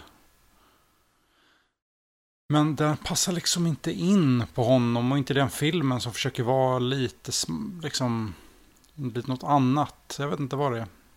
Nej, men så mycket, som så mycket annat i Casino Real så, så känns den, den är en, en liten en efterprodukt av Brosnans filmer rent stilistiskt. Jag vet inte, Solace är den första Craig-filmen som känns väldigt Craigsk rent visuellt. Ja. Särskilt med, eftersom Casino Real är Peter Lamont och Linda Hemming och hela gänget som fortfarande gjorde Brosnans filmer då. Så det ligger något i det, det håller jag med om. Ska vi gå vidare där? ja, det tycker jag. Och eh, tala om seriens bottenskrap när det kommer till gadgets. Och vi alla är väl överens om att eh, den osynliga bilen är ett eh, hån. Ja, definitivt. Men eh, vilken, eller eh, kanske till och med vilka andra gadgets i serien är det som ni skulle vilja ha ogjorda? Alltså den första som kom till Came to mind eller vad man ska säga som jag kom på är ju när När Bond i Octopus åker ut till Octopus ö i en krokodilubåt. Är, jag, får, jag får lite så här Ace Ventura-vibbar av den när han sitter i en elefant och sen skits ut av elefanten. Det, det, den, Nu den spys han upp av Ja exakt, istället. exakt Nej men alltså den känns, och Moore ligger där som en liten unge som åker liksom här lådbil eller något. Jag vet inte. Jag, nej, nej det, det var den första jag kom på så jag tyck, den tycker jag inte är så jävla bra. Ehm, och den ser inte ut som en liksom krokodil heller för den delen men Nej, den, är- det, är den, det är den första jag kan komma på. Absolut sämsta vet jag inte om det är, men den är dålig. Det är ett av de få momenten i, eller inte få momenten, men ett av momenten där Bond verkligen inte ser ut som en man med kontroll, en man som han verkligen vill vara. Han, han, ser så, han ser så extremt underlägsen ut när han Ja. ligger i den där jävla krokodilen. Ja, ja herregud. Ja, faktiskt. Ja, ja. Ehm, jag hintade om någonting som jag tyckte var extremt töntigt. Och som dessutom är helt onödigt, som inte tillför någonting. Det är bara hela grejen är bara så jävla dum. Och det är Qs jävla hund i A View to a Kill. Ja, det är fan sant. är bara så jävla onödigt på alla sätt man kan tänka sig. Ja. För det första ser den ju ut som ett vrak som skräp liksom. Mm. Sen vill jag undra, liksom, vem har liksom, vem, vem har placerat den i Stacys hus? Ja, herregud. Var, varför ska... Det, det känns som typ leftover-delar från R2D2-skapandet typ. Nej, det är bara så onödigt, det fyller in, ja, allt är, allt är dumt med den. Ja. Det håller jag med om. Ja. Jag, vet, inte, jag tror inte jag kan komma på någon på rak arm som är så jättedålig. Jag tänkte på krokodilen också i Octopus, men ja, alltså ja. Jag lämnar walkover på den faktiskt. Jag kan inte komma på något så här superdåligt. Det finns många som är mediokra och ja, men, eh, oanvändbara rent allmänt och sådana som är eh, inskrivna bara för situationen och det är inte så jätteroligt. Men någon som sticker ut jättedåligt, eh, nej, kan jag inte komma på tyvärr. Ja, och det finns ju väldigt många konstiga grejer om man ska fokusera på sånt som Bond inte använder men som är i, i labbet. Åh, soffan i For Your Eyes Only. Nej. Den är ju Nej, fantastisk. nej. Ja, den är fantastisk. Vilken soffa. Eller, Den som sätter sig och så snurrar personen bort. Men det är ju The Living Daylights ju. Är det Li- Living Daylights? Ja, Har du inte koll på dina Bond-filmer Emanuel? Glenn-filmerna alltså. Glenn-filmerna. Ja, men alla de grejerna är jätteroliga, bara vår lilla fina titel. Brickan till Ahmeds Tea Party, det är Ja, den är helt, det är så jävla konstigt, det är därför det blir så. Alltså, alltså, jag kan verkligen tänka mig Q sitter där nere i labbet och bara hittar på en massa mogglo-grejer. Fast den, bäst, den bästa i, den, här- i det hänseendet är ju Det, det är en gadget som också är helt värdelös och inte full, fyller någon funktion Det är han som åker upp på, en, på ett snöre i Octopus Och sen bara faller ner Det är så här, vad ska det vara till om den står upp? Ska han säga Jaha, nu är man här, vad kul. Det är så jävla konstigt Vad ska den användas till? Jag vill klättra, in Klättra- i fönster. ja. eller klättra murar, klättra in genom fönster. Ja, men det vad- finns massa att använda det till. Jo, jag vet, men det är, så- det är så kul, man kommer upp jättelångsamt så bara Fatta, fatta om Bond hade använt den i början på Goldfinger. Eller, eller så använder han den i For Your Eyes Only istället på, vid St. Cyrils. Åker upp hela berget med världens längsta lianjävel. Står apostis där och skiter ner sig. liksom. Det hade jag velat se. Jag skrattar alltid åt eh, om det är i Goldeneye i bakgrunden, han som sitter med en kontorsstol och sen skjuts Och flyger i iväg. Och Det låter- det låter som sig en om typ- lite, lite förskräckt. Det ser ut som typ en, så här, en eh, åkattraktion som inte klarade sista testet på Gröna Lund. Typ, man Skjuter ut iväg i- folk ut i vattnet. Man skjuter ut i Stadsgårdskajen liksom. Ja, herregud. Krocka med Cinderella eller Nej men, ja. ja. Nej men den, eh, den sämsta gadgeten som vi inte har eh, nämnt, eller jag nämner den jättekort förut, det är röntgenglasögonen i The Walls of Enough. Det, det, det känns bara som ett så, alltså, ja, det, det är bara så dåligt på så all, alla möjliga sätt och det känns som att där var det verkligen tomgång på så här, okej, är det någon som har no- några idéer på gadgets? Och då, givetvis med folk med dålig fantasi så kommer ju röntgenglasögon komma upp jättetidigt på det här de- mötet. De fyller ju faktiskt ingen funktion. Nej. Nej. Det är, får, ja. Han får veta att folk har pistol på inne på kasinot, vilket han redan fattar. För han, För han är på ett maffiakasino i Azerbajdzjan, cool, kom igen. ja. Mm. Ja, exakt när han, eh, ja visst han får veta att den här mannen som han övermannar är eh, beväpnad. Men det hade han ju fattat i alla fall, för han hade ju sett pistolen när han sätter han i bardisken och ja, ja. då skulle han ju se pistolen i alla fall. Det sämsta med dem är egentligen att vi får ju inte se Qs kalsonger i labbet när Bond tar på sig dem. Nej, exakt. Det är underbart ju. Ja, det är en förlust. Ja. Nej, i och för sig, den, säm- den sämsta gadgeten är ju tredje bröstvårtan i The Man with Golden Gun. Om man ska kalla fyller det ju en funktion. Ja, jo. Ja, den är eh, snudd bland de bästa. Ja. Bland eh, av så skurkars eh, gadgets. Men det är ju Goldfinger Nej, det är bara för att det är så pajigt och så dåligt Ja, du menar gjort. Det är de- sämsta ja. Ja, det är de här dödliga fjärilarna i Kill. Det är så jävla dåligt. Det är riktigt jävla Åh. lökigt. Ja, Jösses. Det är så fly in i soup. Åh. Ja, jo. Åh herregud vad dåligt det är. Det finns Ja, mycket ju sånt. sånt kast. Och The Living Daylights har vi också Whittakers jävla Warhammer-armé där. Den är också lite smålökig. Ja, men, ja det är Whittaker som, som har eh, pansar framför ansiktet. Ja. på You det had your eight, geväret. now I have Och my Bond- 80. Och Bond bara skjuter mot huvudet också av oklara anledningar. Ja. ja. Alltså att Whittaker har de där grejerna som ni nämner, det kan jag ändå köpa inom, inom den filmen för att Whittaker är så extremt excentrisk. Jo. Ja. Sant. Men eh, våra favoriter, där för mig är i alla fall en supergiven och det är ju attachéväskan. Ja. givetvis. Självklart. Mm. Ja, den säger ju sig själv. Ja. Det är just den här grejen att det... Det, det, ja, hela filmen är ju kalla kriget liksom. Men just en sån grej känns bara så här, ja. Det där, ska, det där finns. Det är någon, någon jävel har haft det där på riktigt. Men säkert. det är, också, det är också för att 50 guldmynt, knivar, eh, den exploderar om någon försöker öppna den. Det känns väldigt generellt som att det skulle kunna fungera på, i många situationer. Mm. Det är inte liksom någonting som bara tar död på en 46-årig gotlänning liksom, utan det är ändå, det är liksom en... Ja, men man kan, ja, men man kan ändå se den situationen framför sig. Någon Exakt. lägger fram en attachéväska på, på bordet bland en massa ingenjörer i Q-Slab och bara okej, se vad ni kan få in i den här. Ja, exakt så. Förresten, alltså det, det, här, det har inte jag... Jag vet inte om jag... jag om jag inte har tänkt på det. Jag har säkert, jag har säkert, jag har säkert hört repliken, men... Det, det är ju... I Goldfinger så säger ju Goldfinger typ att vi har... Din...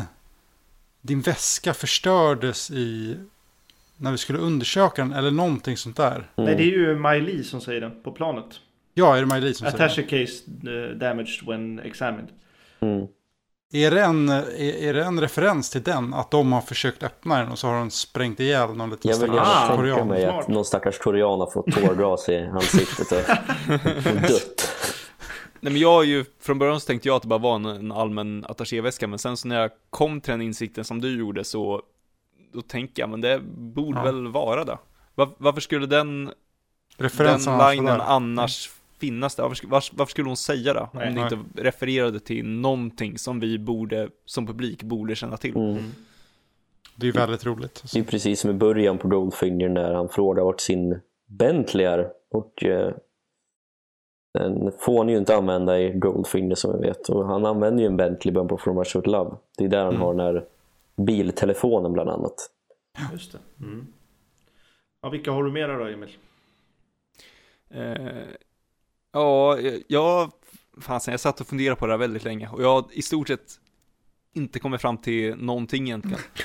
Det finns ju en gadget som vi absolut, eh, eller som vi absolut, som vi inte har pratat om men som vi absolut måste prata om. Mm. Eh, det finns ju en eh, stingrocka i License to Kill. Åh! Men är det en gadget? Da, da, da, da. Ja, det är det ju. Han får da. det Det är från riktig, det är en riktig rocka. Nej, det är det inte. Fan. Nu får vi reenacta hela den här. Kanske nu vi ska Kan vi- spela upp den. Ja, exakt, ja, exakt. Ska vi inte bara spela upp den? Ja, okej då. Fan Nu också. kommer det. Då för, för eh, lyssnarnas del så, eh, i License to Kills, eh, när vi gjorde den sessionen, så hade, hade vi en väldigt rolig diskussion. Det är ett historiskt, ett historiskt avsnitt där i vår, i vår post. Ja, ja när, när vi just skulle diskutera just där, är det en gadget eller inte? Och ja, ni får väl lyssna på det. Det här är, det här är i alla fall, tycker jag, det absolut roligaste jag varit med om i poddens historia. Så njut. Men det var det jag skulle, en grej som jag skulle vilja fråga förut. Jag vet inte, jag kanske alltid har varit dum.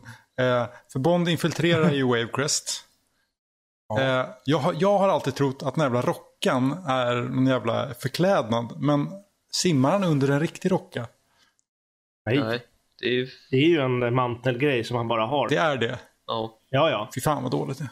Varför skulle han simma under en... Men varför, Det hade jag tyckt varit mycket sämre. Det är väl perfekt cover att liksom...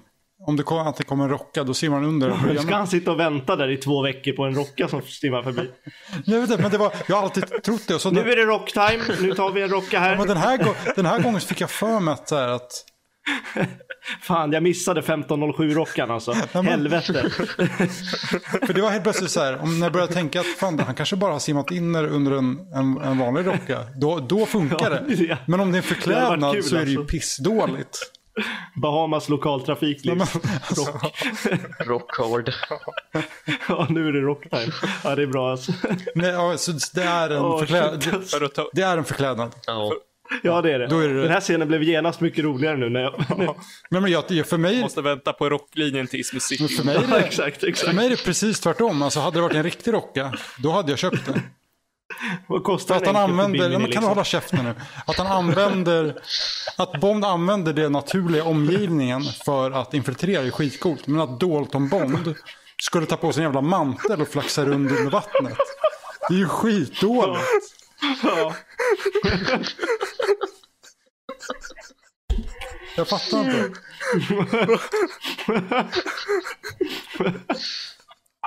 Åh, kan du hålla käften? Ja, men, det är så bra. jag får inte prata till punkt. På flamsar. Jag, jag, jag, det här var liksom en seriös fråga. Ja, ja, ja, det att jag förstår den Men det- frågan, men det men var det så blev- roligt. När jag Det tänker att han... hysteriskt roligt. Ja, det blir ju det. Han har suttit där och väntat på det. Bra. Ja, men det är precis Nu är vi väldigt out of boundaries känner jag. Ja.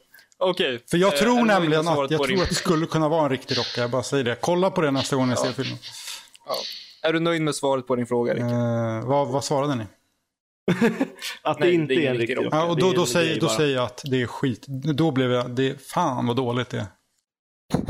Så jag, Jag jävla otippat. var helt... Håll käften på dig! Det är en rimlig fråga. Jag vidhåller det fortfarande. Ja. är det någon annan som trodde att det var en riktig rocka? Eh, Kommentera gärna i det här i kommentarsfältet. för jag vill jävligt gärna veta. vi vill höra, vi vill höra era Hashtag åsikter. Är det- någon som backar Rickard? Ja, här, använd hashtaggen backa Rickard. Exakt. Ja. Ja. Den här har väl så gått och sugit på två år och släppa vid något tillfälle. Så det känns bra att den äntligen får komma ut till allmänheten. ja, faktiskt. Ja.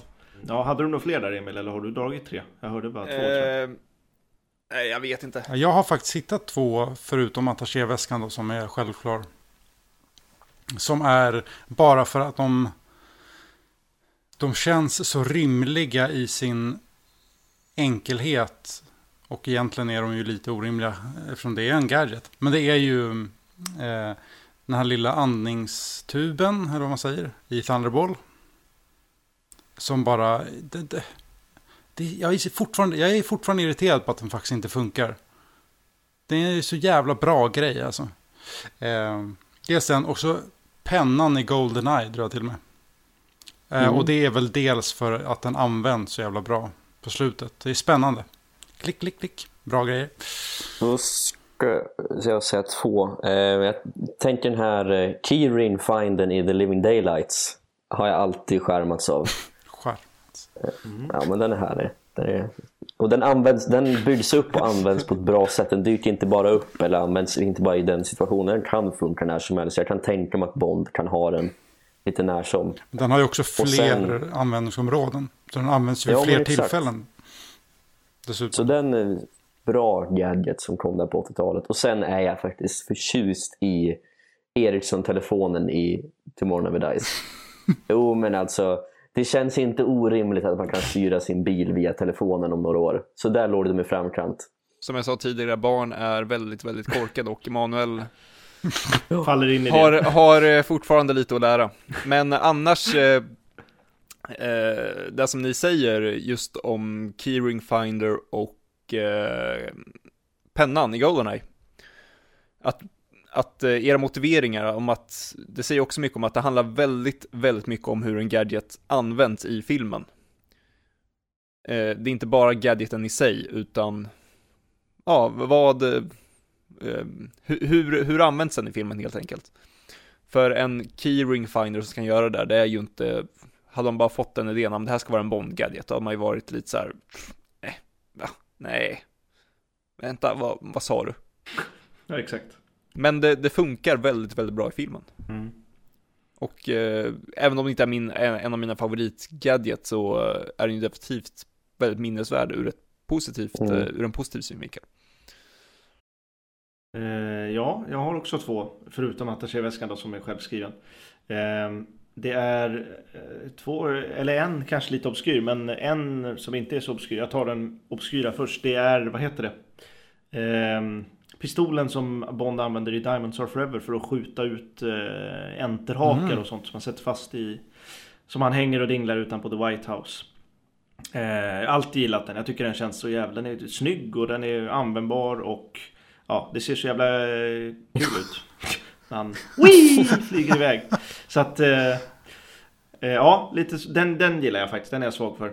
Eh, och sen också eh, handledspilpistolen i Moonraker. Nej. Som i och för sig skulle kunna avfyras av misstag. Men jag tycker den är... Jag har alltid varit svag för den. Faktiskt. Den hade jag typ... När han ska, när han ska räcka upp händerna så skjuter han iväg det och dödar skurken. Det känns definitivt som en grej jag skulle kunna tänka mig ha. Ja. Ja, ja, ja. Den existerar. Mm. Sen en gadget som inte är, är Bonds, en skurk-gadget som jag... Åh! Mm, det är bara så bäst. Det är ju Exploding Milk Bottles. Ja.